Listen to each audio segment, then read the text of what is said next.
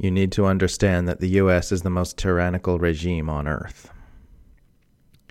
You get a lot of moral clarity when you realize that the US government is the most despotic and corrupt regime on the entire planet by a very wide margin. This clarity informs your perspective in a way that helps you see through a lot of the propaganda narratives which are laid over the public's vision about what's going on in the world. Whenever I say the US is the most tyrannical regime on earth, I get a lot of objections from people. And these are always people who simply haven't thought very hard about the horrific realities of US foreign policy. Sure, you can name some governments which are more brutal and oppressive toward their own citizenry than Washington. But you can't name any who are more brutal and oppressive overall when you zoom out and look at the big picture.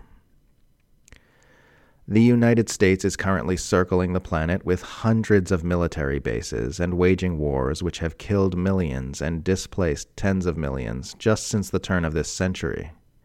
Its sanctions and blockades are starving people to death en masse every single day. It works to destroy every nation which disobeys its dictates by toppling their governments via CIA coups, proxy armies, partial and full scale invasions, and the most egregious number of election interferences in the entire world. There is no other government on earth about which you can say anything like any of these things. No other government on earth is doing anything which rises to this level of evil.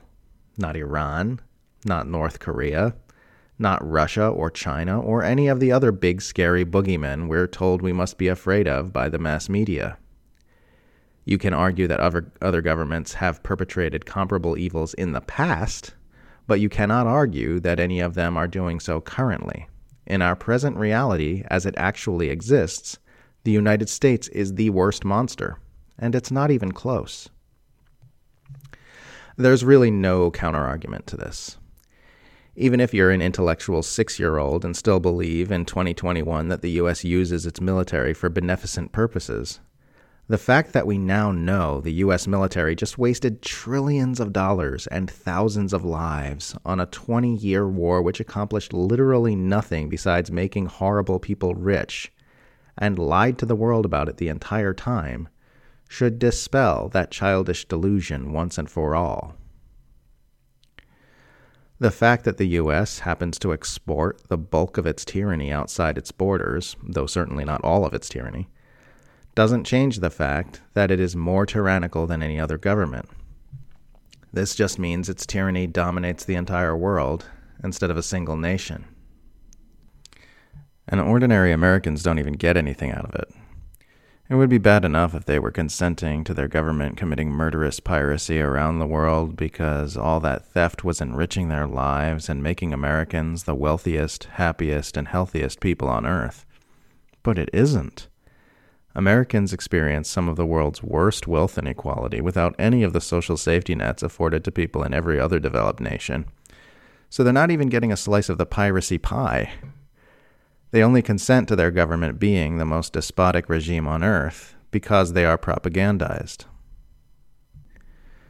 So, in this sense, all the accusations the U.S. and its allies make against governments which refuse to bow to Washington are in reality a kind of whataboutism.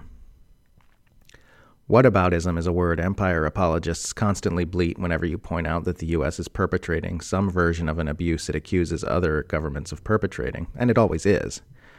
But in reality, they're the ones using accusations to try and distract the conversation from what it should actually be about the most tyrannical and abusive government on earth.